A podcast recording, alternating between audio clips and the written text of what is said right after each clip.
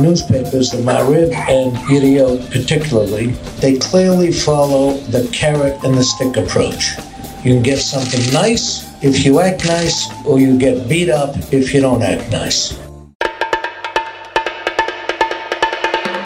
It's Election Overdose on January the 14th, 2021. Your essential guide to all that's been happening in this carnival of what some people still rather quaintly call Israeli democracy. And this week in the campaign, the party's really been kicking off.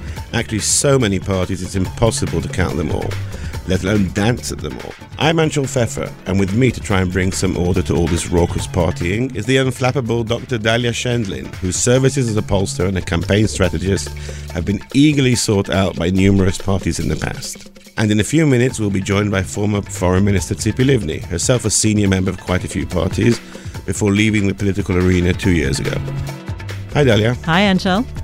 Since everything is going to look different about the party system in Israel by February 4th when the lists close, and they may even look different by next week, we're not going to test you on all of this, but we're going to run through briefly the newest developments that happened this week in the party system from roughly left to right. Anshel, you're going to do the honors because I can't keep track of them all.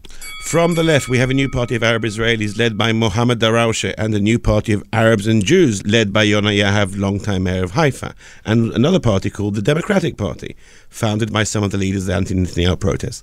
Original name, isn't it? Not only are these parties not currently crossing the electoral threshold in the polls, most haven't even been tested in the polls yet.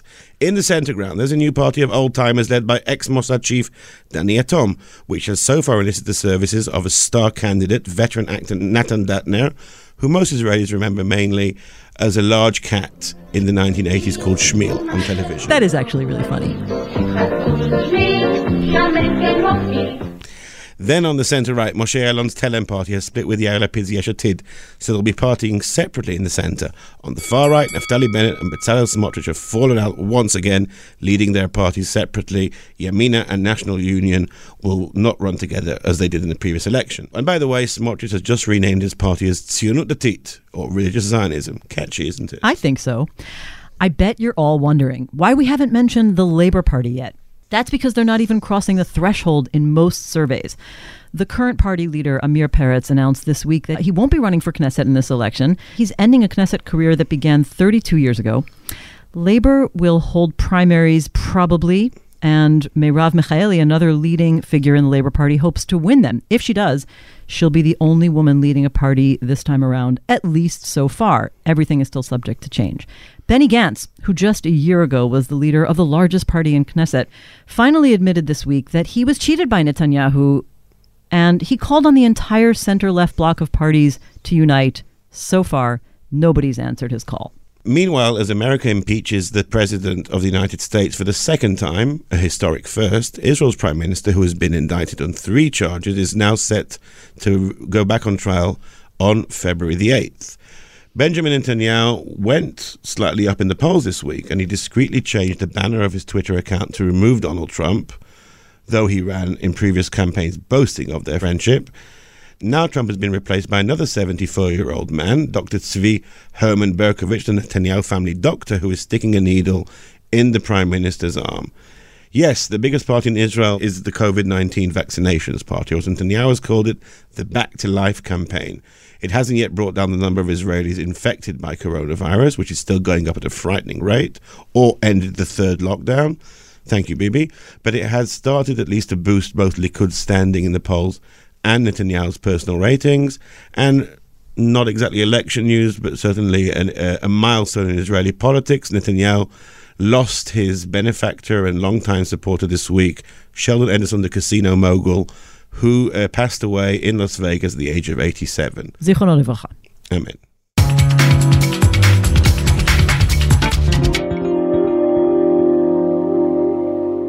First, Dahlia, we laugh at all these parties appearing like mushrooms out of nowhere. But I think that by now it's really unprecedented. I mean, we've always had lots of fake parties the Pirates Party, the Men's Rights Party, the casino parties, which are all never going to pass the electoral threshold anyway. But the ones that we're talking about now are all parties led by seemingly serious people who have had serious jobs in public life. All of them are men, of course. And there's now 20 of them in the mix. Is this just another symptom that Israel's political system is broken? Yes, but I think it's a long time system. It's true that we've uh, had new, you know a proliferation of parties pretty much in every election. I think back in April there were over 40 parties that actually ran.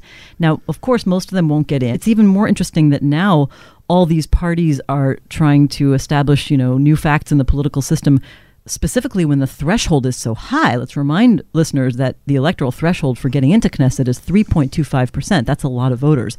Most of them won't make it. But I think that the problem is really deeper. Uh, I think that there's a sort of immaturity in the Israeli political culture. Not, I'm not calling any one person immature, but there's a sense that with so many parties, each voter seems to expect that I will have a party that reflects perfectly every political attitude I've ever had. It will fit me like a suit. And I think that the political leaders have view it in the same way. So they have a sort of narcissism of small differences between them, or they decline to actually say what they really stand for anyway. Each one presumes that he, in this case, it's a lot of he's, has something completely new to offer, but in many ways is indistinguishable from the ones next to them, especially on the center. And we're going to talk about that later. Anshel, do you think the system is broken? Actually, I don't think the system is broken. The system, the Israeli electoral system, has worked remarkably well. Israel's first election in 1949 until 2015, there were 20 parliamentary elections, and they've all produced winners. And even in some cases where there was a tie, they still produced a national unity government in 1984, which run the country quite well for four years. They ended the most of the Lebanon, first Lebanon war. They ended inflation. They brought about a new economic package for for the Israeli you know, for, for the Israeli society. So I don't think that the system is broken. The system has worked well. What we're seeing in the last two years in the four election campaigns, we're now in the fourth, is the bug in the system, and the bug has a name. It's Benjamin Netanyahu, the Bibi bug in the system. We have one prime minister who's dominated so much of of the political bandwidth and has been bending politics to his own to his will and to his own needs and his obviously his survival and trying to to evade court. Netanyahu has done things which were unprecedented. Nobody even believed that the Knesset could be dissolved after just a few weeks, as happened after the first election in the series. And Netanyahu basically despite not having a majority, managed to bend the majority, which Benny Gantz was the man who'd been endorsed by a majority of MKs, to bend him, to break him basically, and bring him into a coalition with him, using coronavirus as an excuse.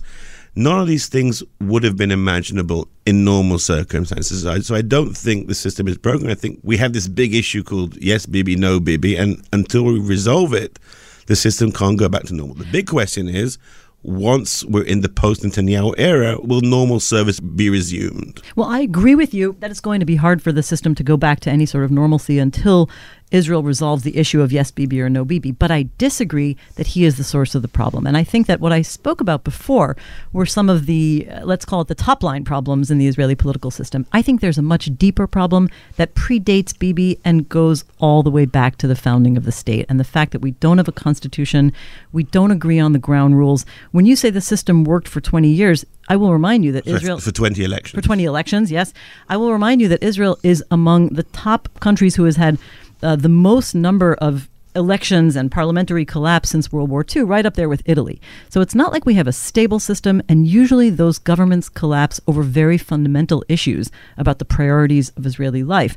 Also, under Netanyahu, up until the last two years in this strange three, four election cycle, Netanyahu actually had among the most stable governments in Israeli society between 2009 and 2013, a four year term. That's rare in Israel. And then 2015 to 2019, very rare. So I think it would be a mistake to make it a one for one Israel's political dysfunction started with Netanyahu. It's just not that simple. Well, you're a political science, and like me, I'm just a hack. So I'm going to defer to you on this. But I think that there, you know, when we talk about the stability of governments and the success of the electoral system, it's not necessarily the same thing. And I think the Israeli electoral system has actually been quite good in the sense that it's delivered results which were seen by all parties as fair. Nobody had any serious uh, claims against the results until very recently. And they delivered a government. Whether the government itself was stable enough, that's a different question. But I think the electoral system in Israel is quite robust and works and the problem is, is that right now we're in this quagmire created to a large degree by Netanyahu. And, and the question of whether governments are stable is is important, but I don't think that's that's the syst- the elect- the electoral system in the same sense. I think it. I think they are fundamentally related because if the governments are unstable and they collapse on an average of two and a half years, they can't govern very well. They can't make policy very well, and they collapse because they can't come to agreement on some of these fundamental issues about religion and state, what to do about the Israeli-Palestinian conflict. That's why we have a problem where we see four campaigns and major parties who don't even want to talk about issues. So I think that you can't exactly separate them. So basically, you're a fan of Netanyahu being in, in power now for 12 years because that's stability, continuity, and that works. I, I think that's a bit of a mischaracterization. I don't prize stability over uh, policy preferences. And I think the question of stability is something that authoritarians like to talk about. So I don't prize it for its own sake. But I think Israel's gone off the rails in terms of instability. However, to your point, about something in the system working. It is notable, especially in light of the collapse of the American electoral system in this particular case, which is unprecedented, and we're all trying to cope with what it means. It is notable that with Israel being so paralyzed in its political system for two years now, three election cycles going into a fourth election cycle, we have not descended either into serious election challenges over the results or violence. And let's hope it stays that way. So that's a good thing for the system. And as you said, policies are important. Let's talk about a woman who is all about policy. She's all about policy, and she's going to tell us something about the fundamental problems with Israeli democracy.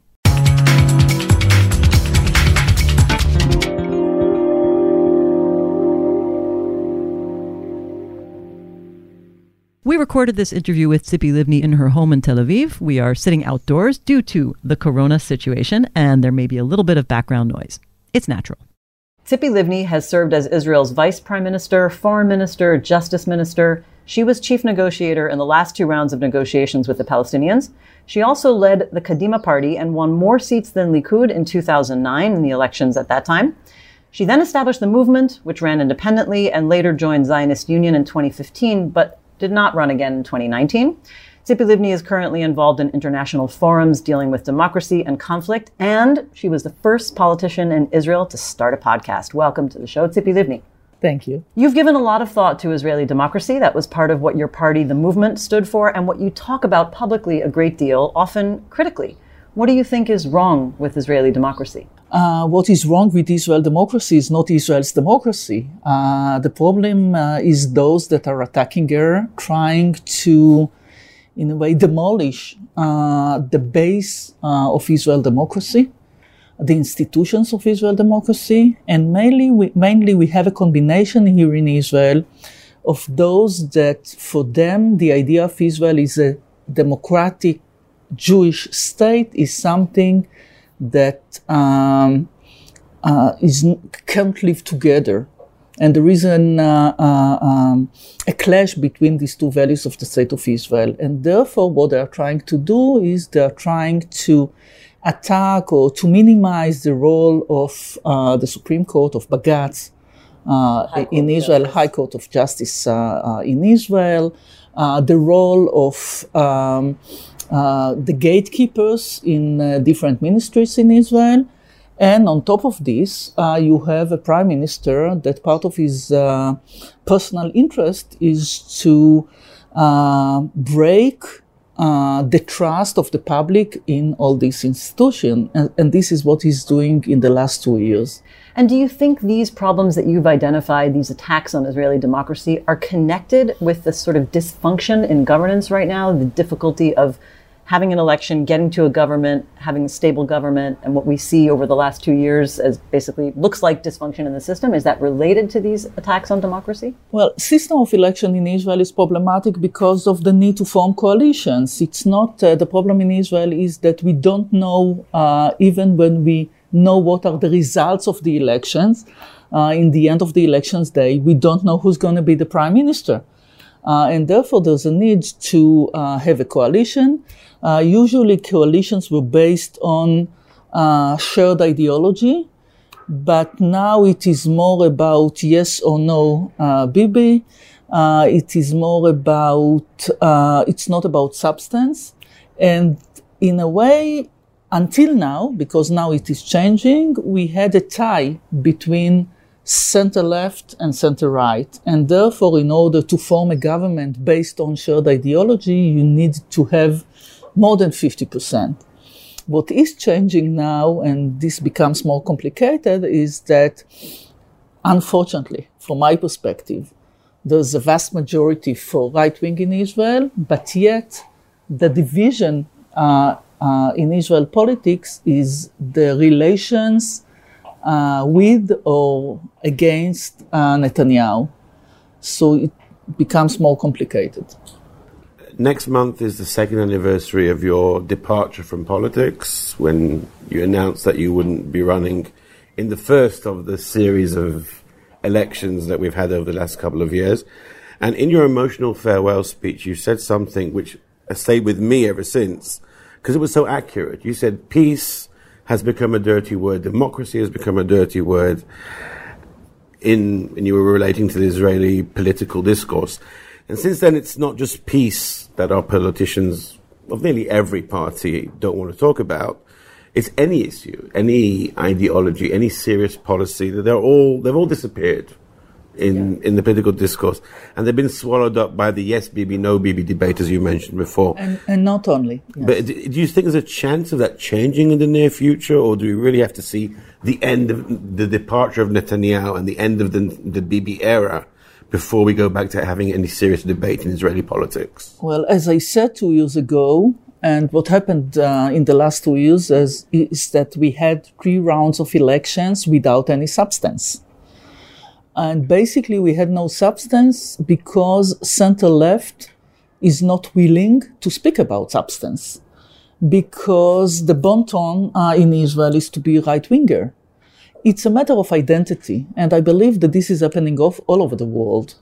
And when your identity is being right wing, uh, the meaning is that you support Israel's uh, security, you are more of a patriot, and uh, therefore, less and less leaders in center left are willing to speak about things that I believe would uh, create or affect the nature and the identity of our country. What happened in the last uh, uh two uh, years is that we are truly witnessing a new Middle East with Abraham Accords and the change of uh, the Middle East. And I truly support this accord uh, these agreements and normalization with the Arab world, but yet it left uh, at the side of the road the Israeli-Palestinian conflict.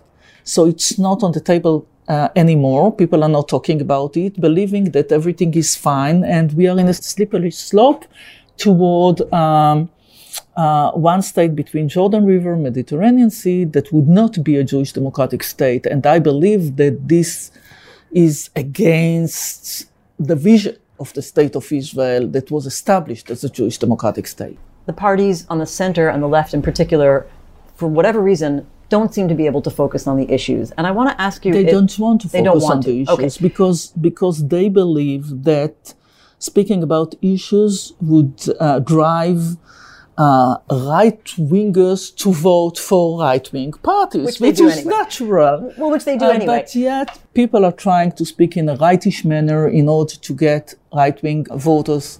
By contrast to some of the parties that have not spoken about issues, you have been very vocal on things like your position on the Israeli Palestinian conflict, your position on the judiciary and the importance of an independent judiciary, and the, uh, the need for an equality law. Are these things that you think are missing in Israeli democracy and why? I think it's time for us to speak about what does it mean to be in the center of political map in Israel. Uh, people are saying even now, uh, during the campaign for the next election, that there is no left and right. And center became something like an empty space, a vacuum in which you can collect votes. And I believe that it's time to speak what does it mean to be a center uh, in the center uh, in terms of ideology. And there is ideology uh, in the center because we have two different uh, national uh, GPS, two national ways for the state of Israel. One is mine, talking about Israel as a Jewish democratic state, the need to have a Jewish majority, achieve peace with the Palestinians, separate ourselves from the Palestinians, and keeping Israel as a democracy. On the other side, there's a complete, and this, this is basically uh, represent the hyphen between Jewish democratic state, the hyphen between Israel uh, uh, need to achieve peace and Israel need to keep its security. Also, both are living together and not in contradiction. And also in terms of a social uh, economic uh, vision. On the other side, right, right wing, especially more uh, far right, are taking Israel when their GPS is greater Israel. And when the GPS is greater Israel, the meaning is that you cannot have a democracy if you want to keep Israel as a Jewish state. And therefore, they are trying to uh, erode the values of Israel as a democracy. In the center, you have those believing that Israel has rights on the entire land, but yet we need to achieve peace with Palestinians. That Israel's security means that we need to act against terror when times request, but yet we want to achieve peace with the Palestinians. And therefore, it's more complicated to explain or to say, yes, we believe in this and in that. But I would use the, the, the word also meaning, yes, we believe in security and also in peace. We believe in Israel as a Jewish state and also as a democracy. When sometimes I have the feeling that uh, the meaning of center became something like it's not that and not that. So you you were one of the co-founders of Kadima, the most successful, the only successful Israeli center party, the only party which is not Labour or Likud to ever have formed a government, and you led Kadima in its second election, and it was successful, at least from the num- from the numerical point of view. And yet, Kadima imploded after three election cycles, and we see this happening over and over again to centrist parties. You don't want to mention parties' names, but we, we all know, you know, where where they what where, what happened and where they went. All these centrist parties. Why is it so difficult in Israel to articulate a vision for a centrist party which will endure beyond one or two election cycles? Because when you try to speak about topics, the meaning that you need to argue, uh, you have a debate. And I think that I have the feeling sometimes that people are speaking about unity as, okay, let's not speak about all these issues. Let's just be united. And I believe that it's important for the Israeli society to be united when we have external threats, but yet we need to be united for something. And without speaking about it, we don't know what are we for. We know just that we are together when, when we are under attack. It's a kind of a vicious circle because when Netanyahu, for many years now, tried to portray left wingers as supporting the enemy, cooperating with the enemy, and we have a spill the Israeli-Palestinian conflict into or within the Israeli society when the Israeli Arabs are being portrayed as, you know, the Palestinians that are outside of Israel. Good news now is that Netanyahu is trying to achieve their votes, by the way. It's going to normalize maybe the relations with them as well. But when he portrays they instead of speaking up and saying yes we are zionists we are fighting for the future of the state of israel and we believe that peace with the palestinians is not a favor for the Palestinians, but it is our interest. People are not speaking about it, but trying to, to escape from being uh, portrayed as left wingers. And therefore, being in the center means that we are not left we are, we are not left wing. So, so, I mean, you still meet and talk and give advice to young activists and people who maybe one day go into politics or already are going into politics and want to break what you call this vicious circle, what's what's the main piece of advice that you give? Uh, I give them the best advice as, that as I, an ex-politician to to future politicians. I give them the best advice, uh, but I'm not sure that this is the best political advice. My advice to young people who want to join politics is basically one: if you want to join politics, it's not just uh, as a matter of a, a, a career. Uh, but you need to believe in something because uh, politics is a platform to express your ideas and to promote your ideas. This is one. I'm not sure that this is the best political advice because it, it looks like in politics these days you don't need, uh, it's not the best political advice to speak about your views, but I believe that, I believe that this is the right thing to do. I paid prizes, political prizes for doing so. But if they are just going to politics in order to have a better job, from my perspective, they should enjoy politics. Tzipi Livni, thank you for being on the show. Thank you. Thank you very much. Thank you.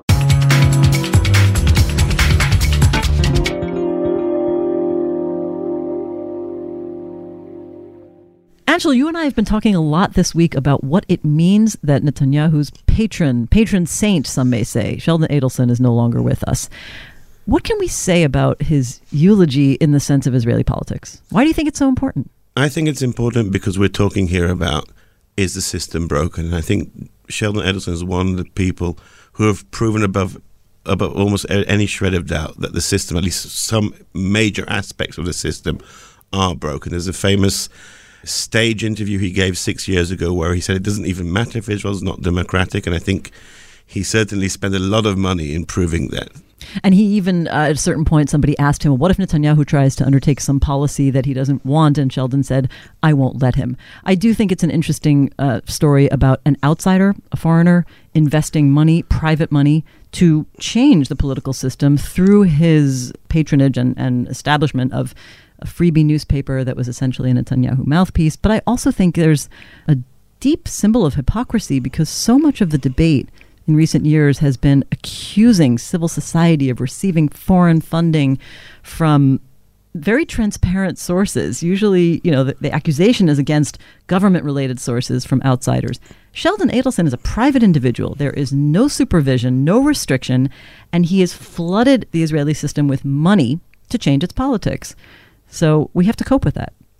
And I think that this is it, this is one thing that won't change after Adelson's death. Is first of all because his wife Miriam is continuing his policy. She was basically the driving force behind this to begin with, and she she's still around. Israel Hayom is still around, and there are she's already considering other right wing uh, candidates for the day after Netanyahu to to put Israel Hayom at their disposal and uh, this this aspect of Israeli politics hopefully will, will be addressed because so far the Supreme Court and the Attorney General have all been powerless in, in in confronting this. Great. So we're all looking forward to a future of more right wing media supported by outside billionaires. Something to look forward to. Now, can we talk about the jingle? Yes, please. Great.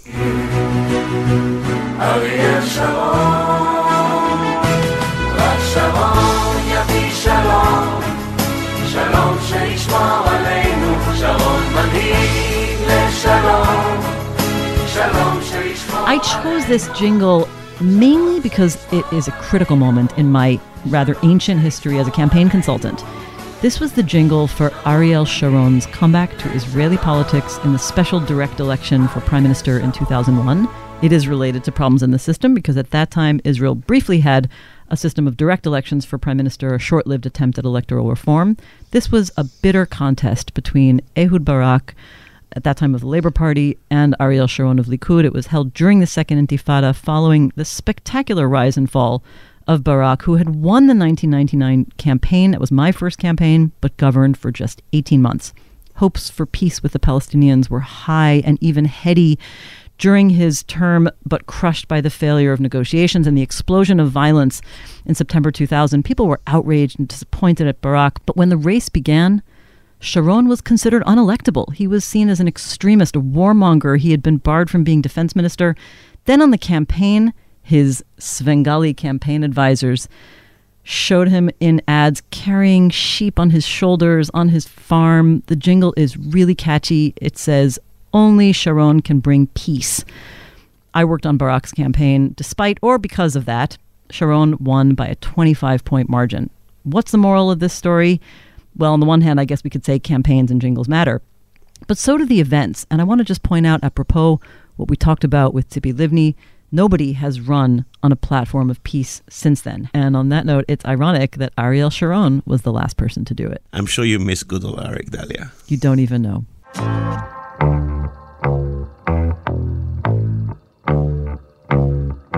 And that's all for our third episode of the Election Overdose podcast, brought to you by Haaretz. We'd like to thank our producers, Jonathan Manevich and Amir Factor. And we want to thank you, listeners, for being here. And we invite you to send questions that we'll try hard to address in future episodes. You can reach us on both of our Twitter or Dahlia's Facebook accounts, post them publicly, or DM us. We want to hear from you. You can find us, of course, on the Haaretz website, on iTunes, Google Podcasts, Spotify, and many other fine podcast providers. Keep on partying until we meet again next Thursday. Meanwhile, shalom and cheerio from Haaretz Towers in Tel Aviv.